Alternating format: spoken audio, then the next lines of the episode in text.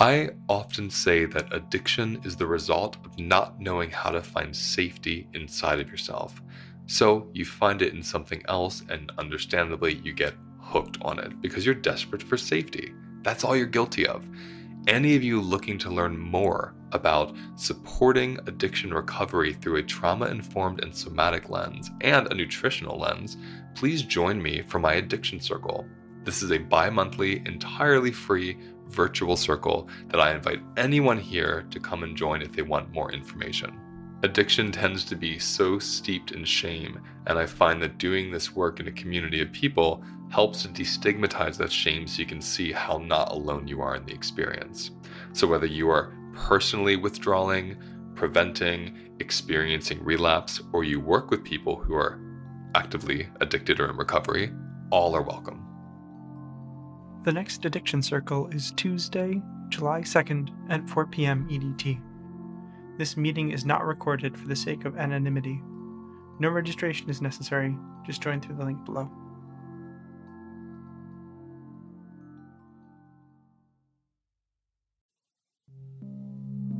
On today's episode, I speak with Martha Beck, a brilliant, renowned sociologist and life coach who talks about integrity and fawning.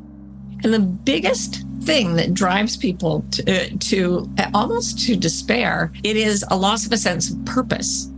My life doesn't have any meaning for me because the moment you give up your own integrity to fawn on another person, you've lost the sense of truth at your core, which contains instructions to living your purpose.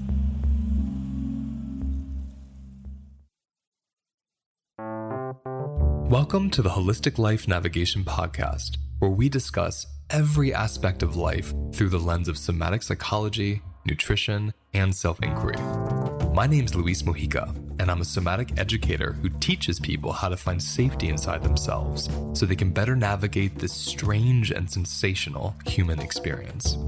Your time to learn begins now. I'm so thrilled to welcome to the podcast Martha Beck. Welcome. Thank you so much. I'm thrilled to be here. Oh, I'm so excited to have you here. So, um, I'm trying to think how to begin. Uh, I'll begin by saying that I'm I'm fairly new to you. Um, hmm. a couple years ago, uh, my wife is not new to you. She adored you. so I've heard you coming through her like body over the years. Uh.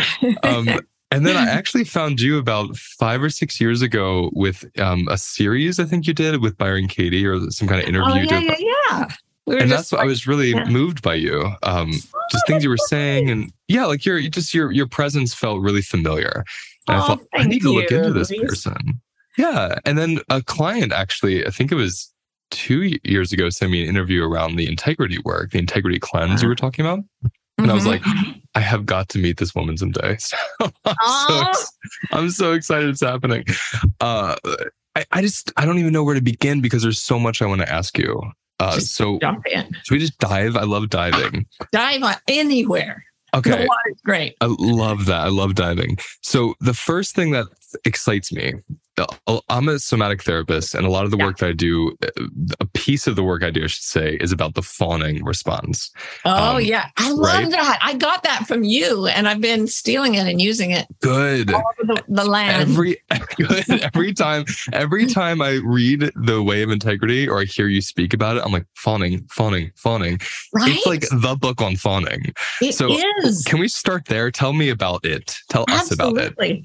Well, I, I'm just going to keep plugging you to yourself because this was such a brilliant thing to realize. People had told me, okay, you've got fight or flight, but then you've also got faint and freeze. Then someone threw in flop, which is a lot like faint, let's be Close to honest. faint. Yeah.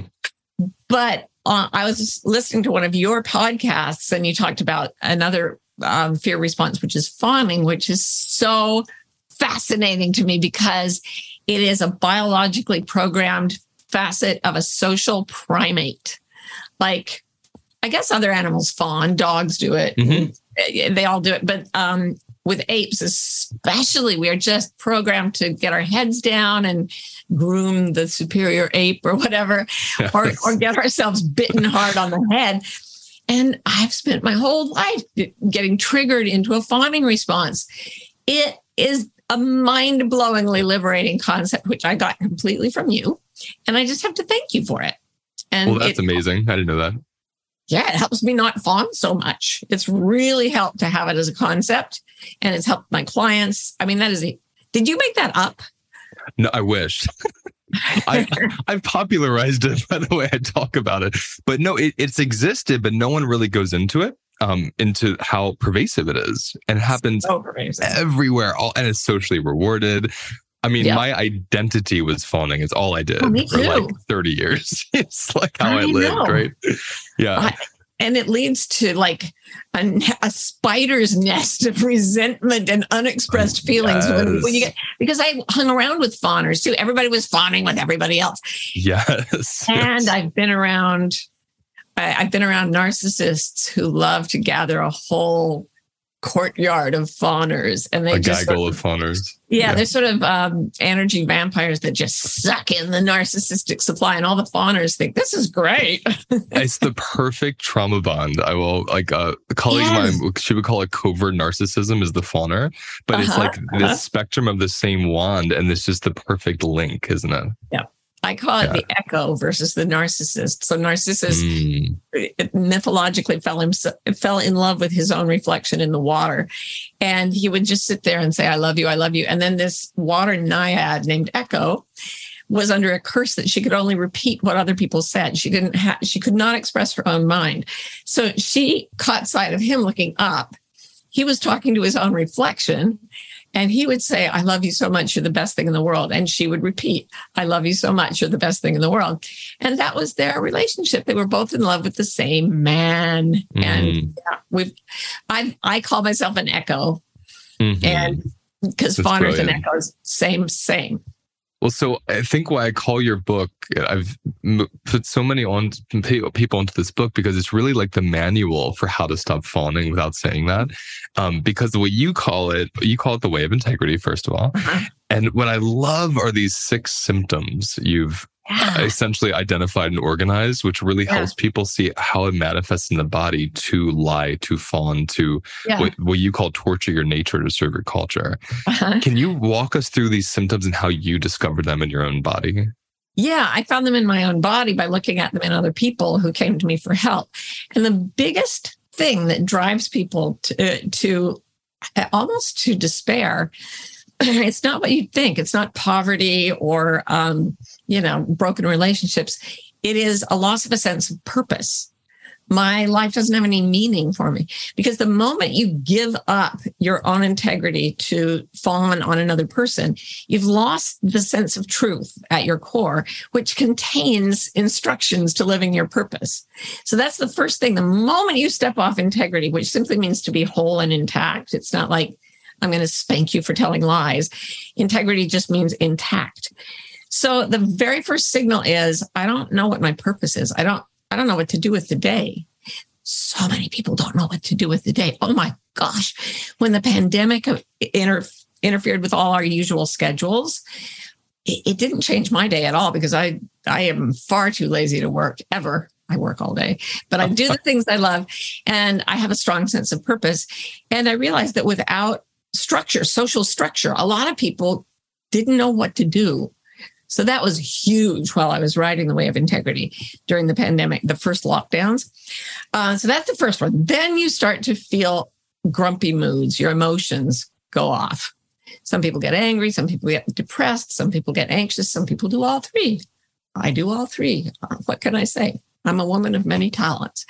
Um, so when your emotions are off kilter, you know, okay, I've lost myself. I'm not doing what I'm meant to do, what my integrity tells me. Third thing is it actually starts manifesting in physical symptoms. This is where you are so amazing. I mean, this is what you do, right? You help people out with this. And most of the, the clients that I've worked with, thousands at this point, need to go back to their bodies before they do anything else. Mhm. Mhm. And the body responds. I'm sure you know this research, but after people, they did this um, study where they just asked people, hey, maybe don't lie so much for a few weeks. They were like, okay, no one policed them or anything. Then they had a control group that didn't do that. After three weeks, the people who stopped lying as much had fewer doctor visits. They had better sleep. They had better, um, they had fewer colds. They Mm. had fewer aches and pains. The effect on the body is unbelievable. Yeah. Mhm. So, and I got to the point of violent autoimmune illnesses before I gave in. So what did, Uh, what did that look like for you? Like, were you simultaneously uh, sick and knowing that's what was happening, or like where No. did this link? Okay, what was the moment you awakened to that then? Okay, so I grew up Mormon, not knowing I was gay, but knowing I was Mormon. That's Yeah. not good. that's not good for one's integrity. yeah, Um, then I went off to Harvard when I was 17, so I really didn't know what to do. It was massive culture shock, and I just pretended to agree with everyone. Mm. So I was torn to shreds in terms of my self presentation being off the line of my integrity. But I didn't know my one moral principle was I must make everybody happy, right? It's the it's the social contract. that's right. So after a few years of that, I started to get really bad musculoske- musculoskeletal pain. How do you say that? I think you're right. Yeah, musculoskeletal pain. Yeah, and joint problems. And I went, I said, my hands didn't work. My right knee gave out. I, started, I developed massive back spasms. I ended up in a back brace for years and on crutches and swinging my right leg uselessly. But How old were you? hands. I was 19. Wow, it's Yeah. amazing. Yeah. Yeah. And I'd been a marathon runner and everything, but that was over. And so it was really, really, really hard. And it just kept getting worse. And then I was so that nobody could tell what was wrong with me. They eventually diagnosed it as fibromyalgia, which mm-hmm. presents differently for everyone. But then I started getting diagnosable things. I got interstitial cystitis, which is it's away at your organs. I got a skin lesion called granuloma annulare, which is usually only in diabetics. Um, I got a bunch of things, and they would always tell me it is autoimmune, poorly understood, progressive, and incurable.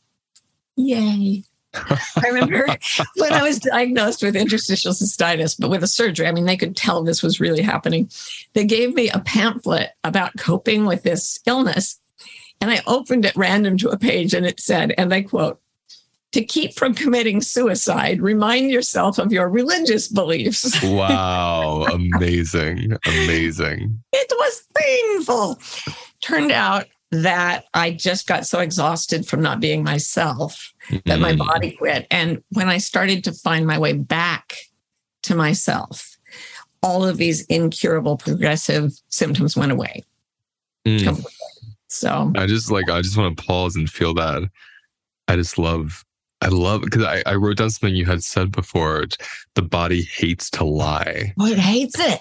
And that's an example of years of lying. And I also wonder when I when I hear a lie, I also hear like the undiscovered truth, things that we don't even know are true. Yeah.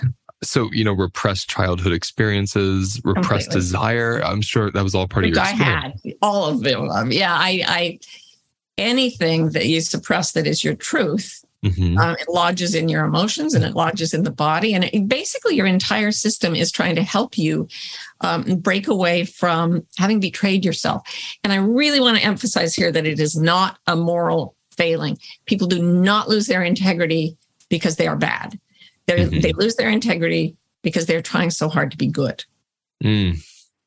that's Ooh, really yeah. important Well, that that's where the fawning comes up for me constantly, with- like just how you even introduced it as a biological response. Yeah. that's what's uh, there's an innocence to that, and completely right, we start to stigmatize the shame around it because we notice the body is doing something we don't even know it's doing that we grew up doing, and then we just think it's us, like Yeah. I'm the nice one, right? uh-huh uh-huh except in in my secret moments i want to hurt Mm. people I want to hurt people. Oh my gosh, I've had sessions with fawners that are just telling me the most nightmarish, like you know, nightmare death fantasies they have that just like are so repressed from this like smile that really wants to bite. Um, but, but but that's what that's what fascinates me about that's one thing I love about your coaching so much. I, I had listened to an interview you did on Oprah's Super Soul Sunday about your Uh-huh. And you coached her through a somatic experience. You, you're showing her customer too yes, she is, but you did it. And she was talking about watching a movie with her uh, her partner Stedman, and Mhm. and you were trying to show her that when we are holding up a belief that isn't true for us, it hurts. And Yeah. I just wanted to like pause into that around the somatics of truth and the Yeah. somatics of lying, Yeah. and for you to share with us what you've learned over the years with that. Oh my gosh. Um, first of all, the more the more strong-willed someone is, the further they can go away from their truth without feeling the pain it causes. Mm, Oprah is one of the strongest people I've ever met in terms of her will, her body, her her desire to do good, everything. So her whole thing was it's wrong to fall asleep during a movie because that's someone's life work out there and you need to respect it. And Stedman would doze off. He was tired while, while they watched movies.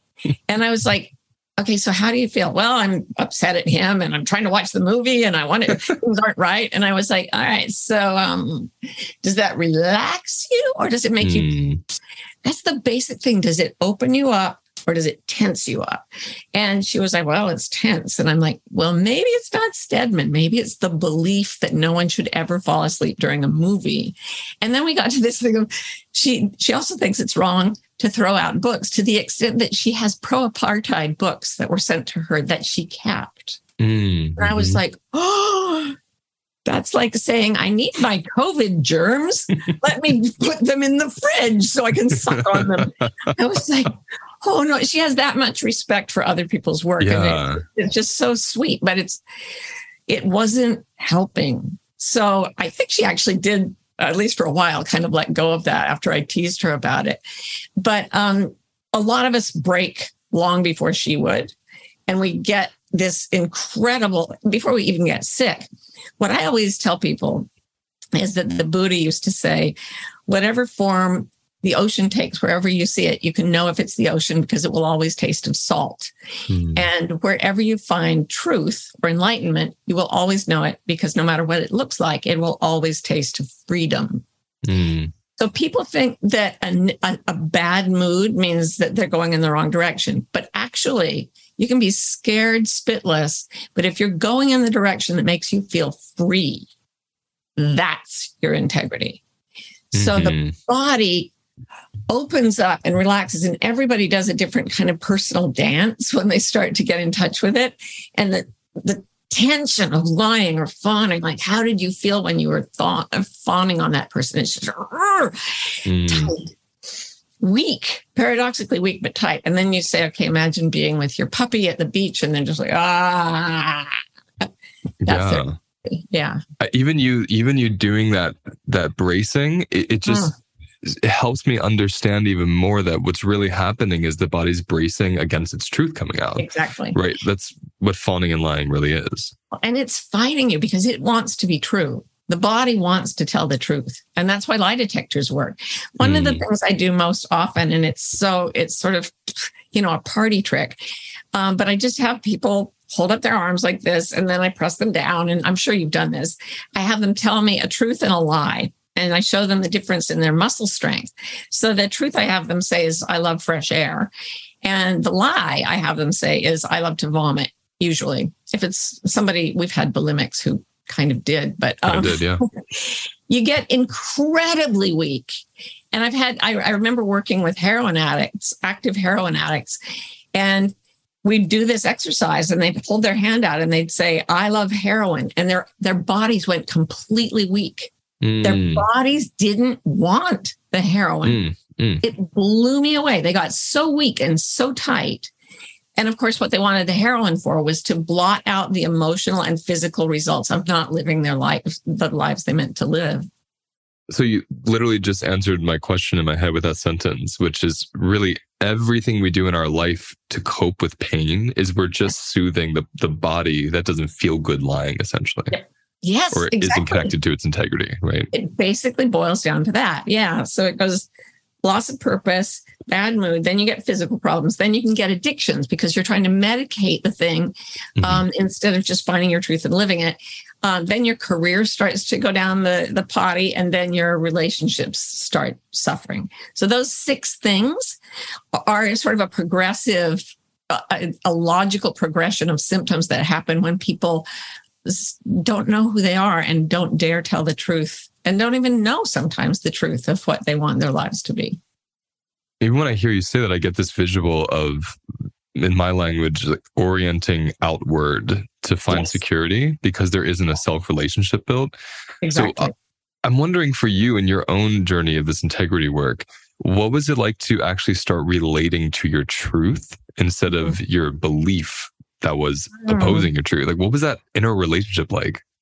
Oh, wow. I remember when I was 23 and went to Japan for the first time. And um, I was reading this book about Japan. And at this point, meditation was not a thing Americans did. It was Mhm. very considered very woo woo and wacky. I got this little Japanese book. I sat down and I got quiet.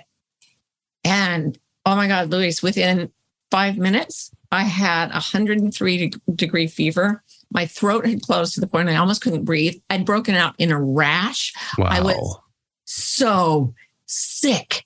And it was because I had made the first step toward releasing all the all the pain I'd been keeping inside. And I like I was feeling how my body really felt, and it was not happy. and I remember jumping to my feet and saying, I will never do that again.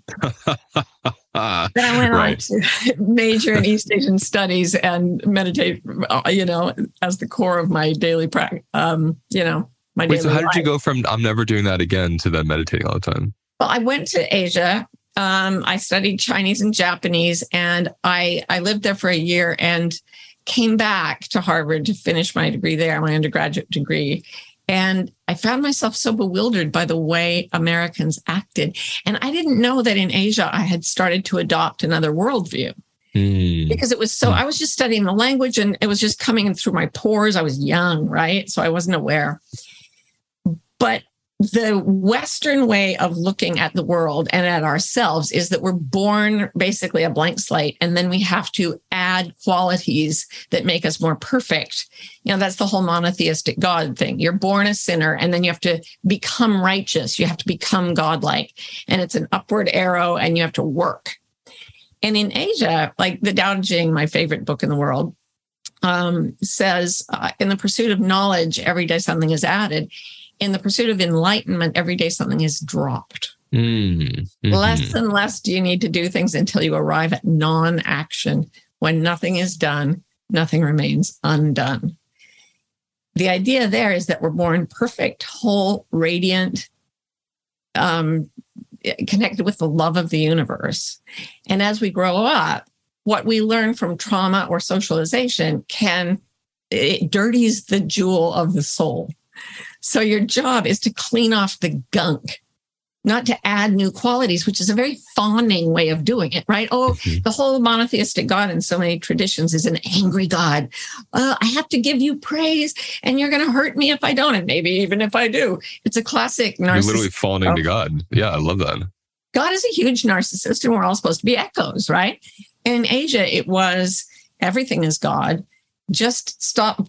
Just stop pretending that you don't see that that's true. Stop. Mm, mm. stop hanging on to what cause you causes you pain what causes a lack of freedom and so i started investigating that way and i began meditating regularly and as i went in I it was really frightening but the pain left me with no other option i was literally bedridden for almost 12 years Mm. and what is there to do but meditate Yeah. so i And learned what's to there to lose when you're that at that state? that's what my body gave me. I had nothing to lose. And I went in and realized that uh, I was doing all the wrong things in all the wrong ways for my truth. And then my life blew up and then it got really good.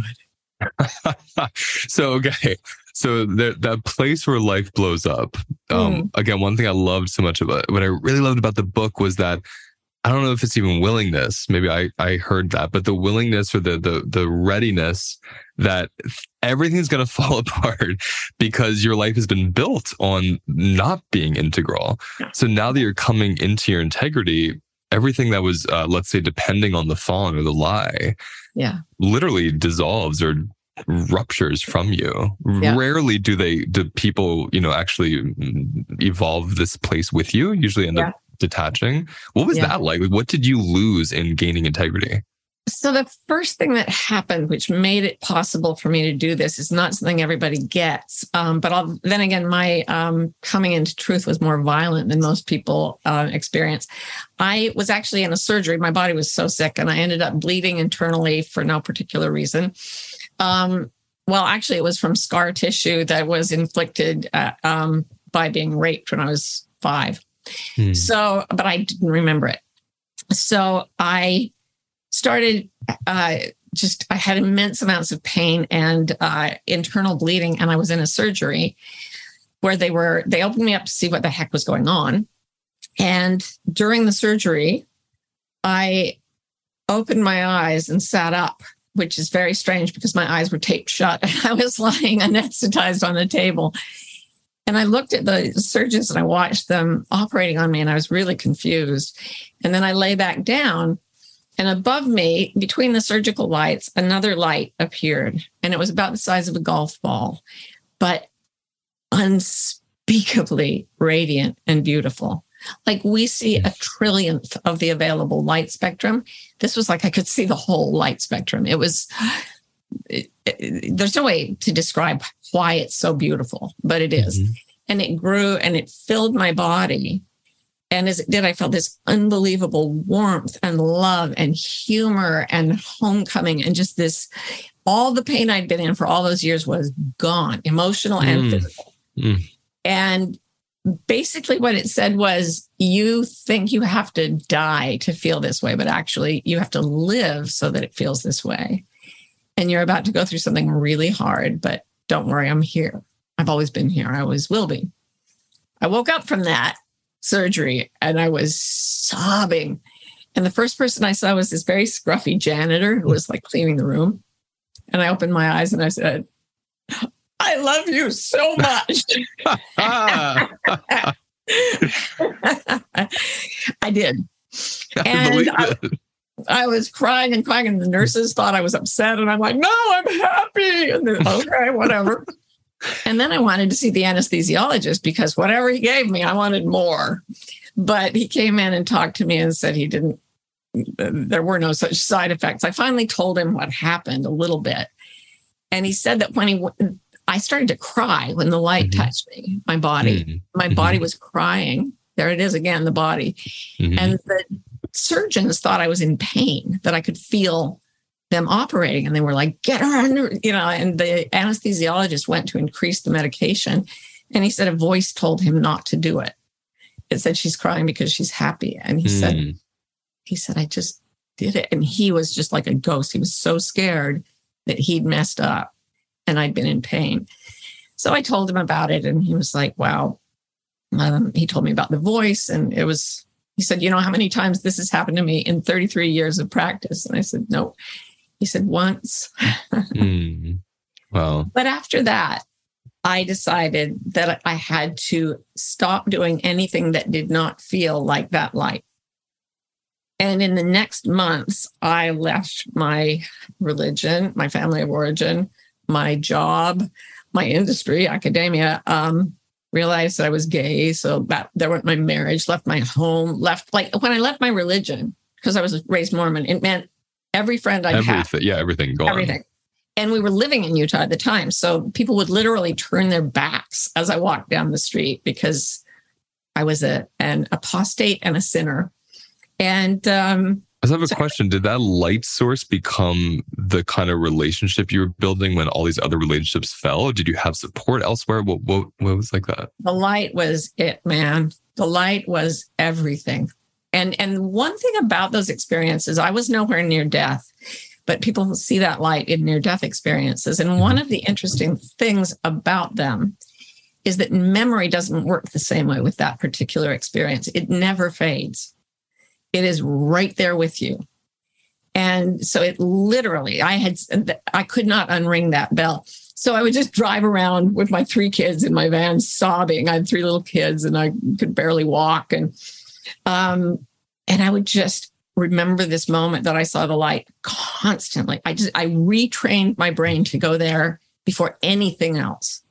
It was the only thing that mattered to me because my life had, had been just a parade of falsehoods. It was nothing. Mm-hmm. And then mm-hmm. that light was there and it was everything. Everything. I mean, and I hear you saying it felt a certain, you know, like there was this feeling for the light and anything that opposed that feeling, you just left. Yeah. You walked away from. I mean, that's so gorgeous to me. Yeah, I, I can't do that. Like the light would start to, I'd start to pull away from it by even thinking some something that wasn't mm-hmm. true for me at the deepest mm-hmm. level, and I'd be like, nope. Like this is awful. Both my parents have passed away, so I can say this. okay. No, but I stopped seeing my parents. My father was the one who sexually abused me, and my mother knew about it and and basically told me I had to protect it because he was I had to protect him because he was a pillar of the Mormon church. He's one it. of the most important figures in supporting the doctrines of the church as scientifically true, which they are not. But um so I tried. I tried. I kept trying to fawn and I couldn't. I couldn't take my kids into that house. I couldn't stay there. So I just I kept thinking I'll get over this. I'll go take care of my parents again. But I I just couldn't. And then after a few weeks my mother called me and said, um, we miss having you here. And uh, I said, I miss the concept of having parents. mm.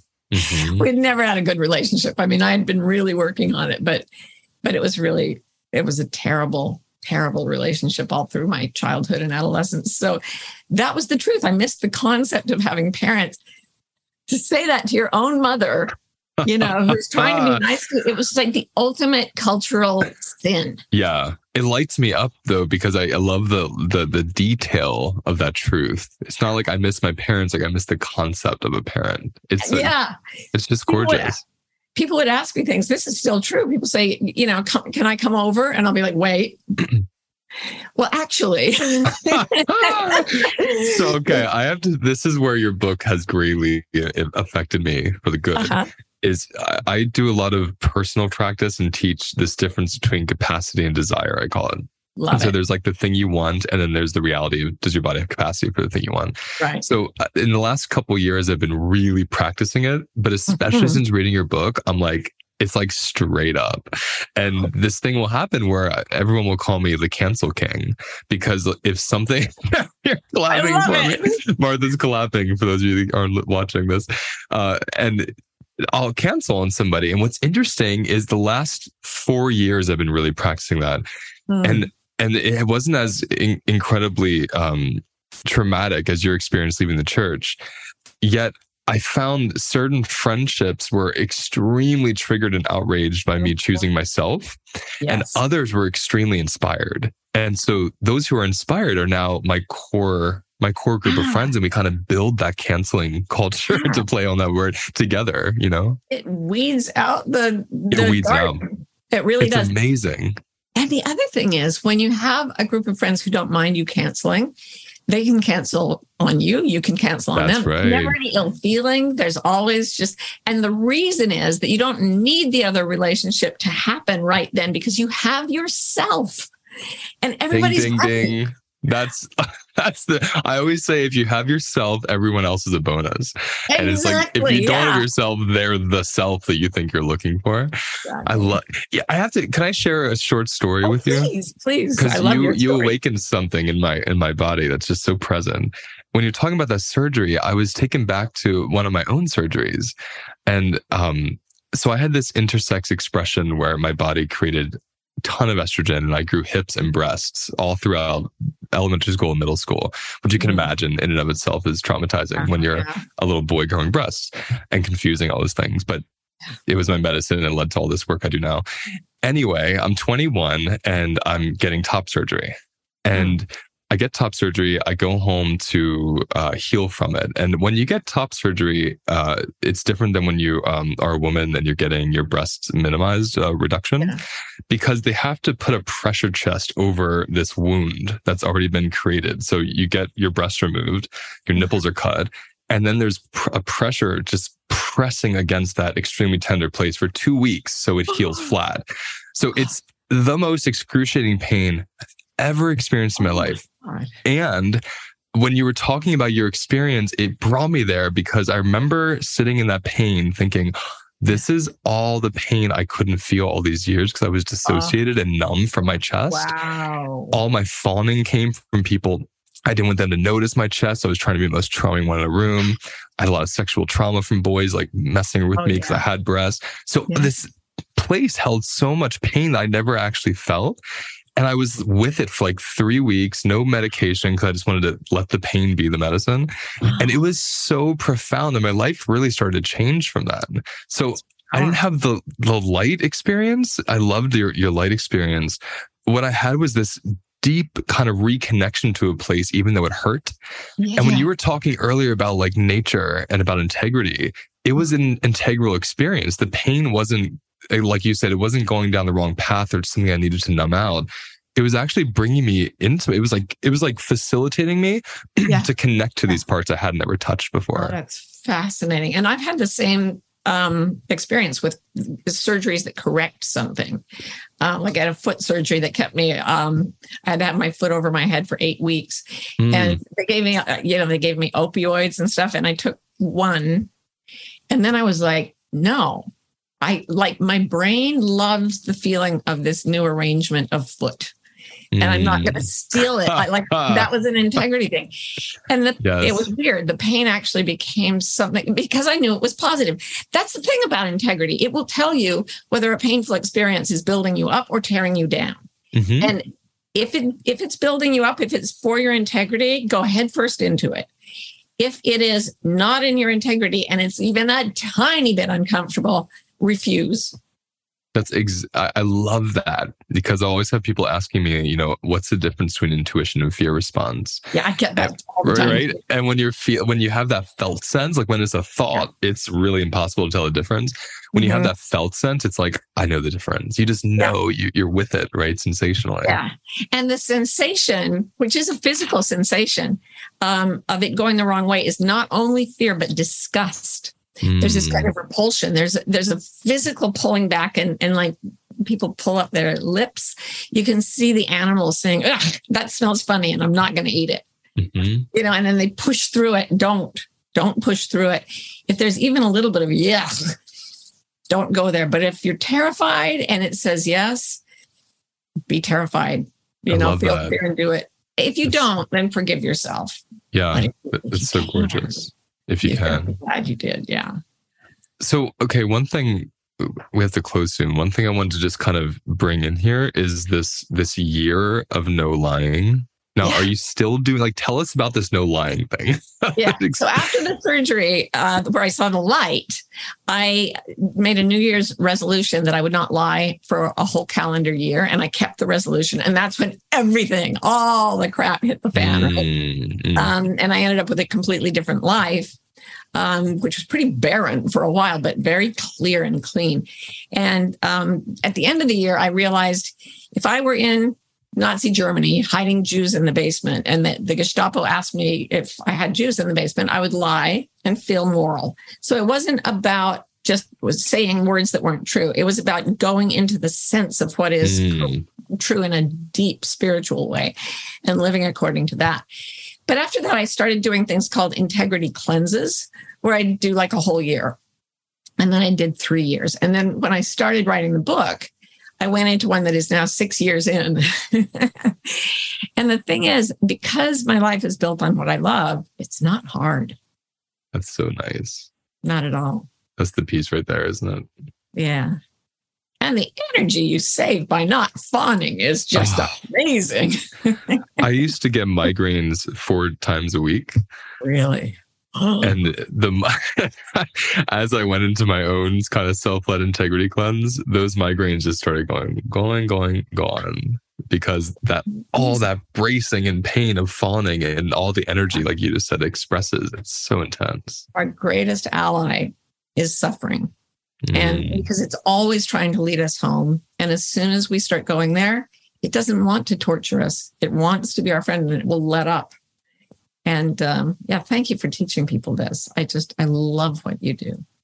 I'm just so happy I had this conversation with you. You know, your work is brilliant. Whenever I listen to you, you're so easy to, uh, it's like you're very digestible for me. It's just so easy to you. like osmotically absorb. So Likewise, I, like- everything you say sounds like my language. yeah. And I'm not fawning everybody. This is Me for neither. real. Not at all. Not a you're allowed of a lie. to you're exactly you're allowed to compliment and not fawn there's a difference um, but thank you so much for your sweet work and presence and i, I really appreciate your time martha You too, Luis. Keep it up. Thank you so much for care. having me. thank you Bye. Bye. So that's the end of today's episode. Notice where you feel the episode inside of your body. Those sensations, those expressions. That's how your body speaks to you. Sit with it, be with it, and let whatever wants to come up come up. Because all the wisdom you're looking for is right there in those sensations.